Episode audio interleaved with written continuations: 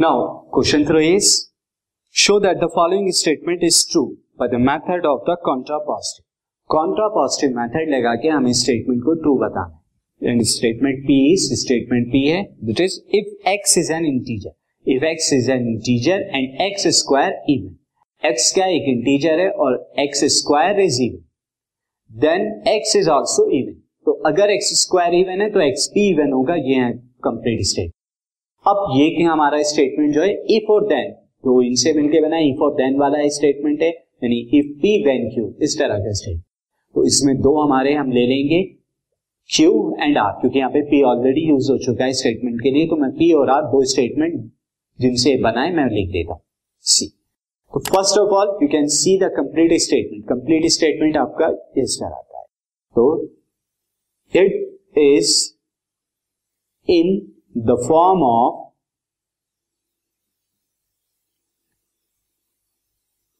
if q, then r. If q, then r. इस form का, यहाँ पे q और r में लेगा अब ये q यहाँ पे क्या हो गया? q will be x is an integer x क्या इंटीजर है? तो मैं इसे शॉर्ट में करके लिख देता हूँ, x belongs to integer and x square is even x square क्या है? इवन और दूसरा वाला आर क्या ले लेता हूँ? R is again x belongs to integer x is even x क्या है? इवन है.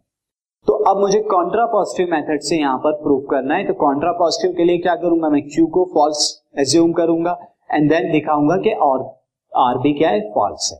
See let Q is false Q is false Q को मैं फॉल्स ले लेता हूँ। तो देयर फोर क्यू क्या होगा? अगर क्यू फॉल्स है तो एक्स स्क्वायर इज़ ऑड होगा therefore x square is odd अगर क्यू फॉल्स है तो एक्स स्क्वायर इवन तो हो नहीं सकता तो एक्स स्क्वायर क्या होगा? ऑड होगा।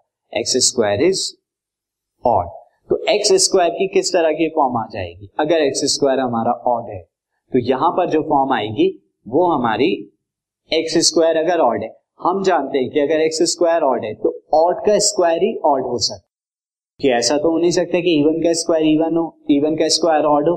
हमेशा इवन का स्क्वायर इवन होता है ऑड का स्क्वायर ऑड तो therefore x square is odd तो this implies that x is odd x क्या है? ऑड है। So we can say that so R is यानी स्टेटमेंट जो आर है R is also false R भी फॉल्स हो गया। अब क्यू जब हमने फॉल्स एज्यूम किया? आर भी फॉल्स हो गया। Therefore therefore we can say by method of contrapositive method of contrapositive say contrapositive that statement p statement p is true statement p क्या है वो ट्रू है तो इस तरह से p क्या है ट्रू हो गया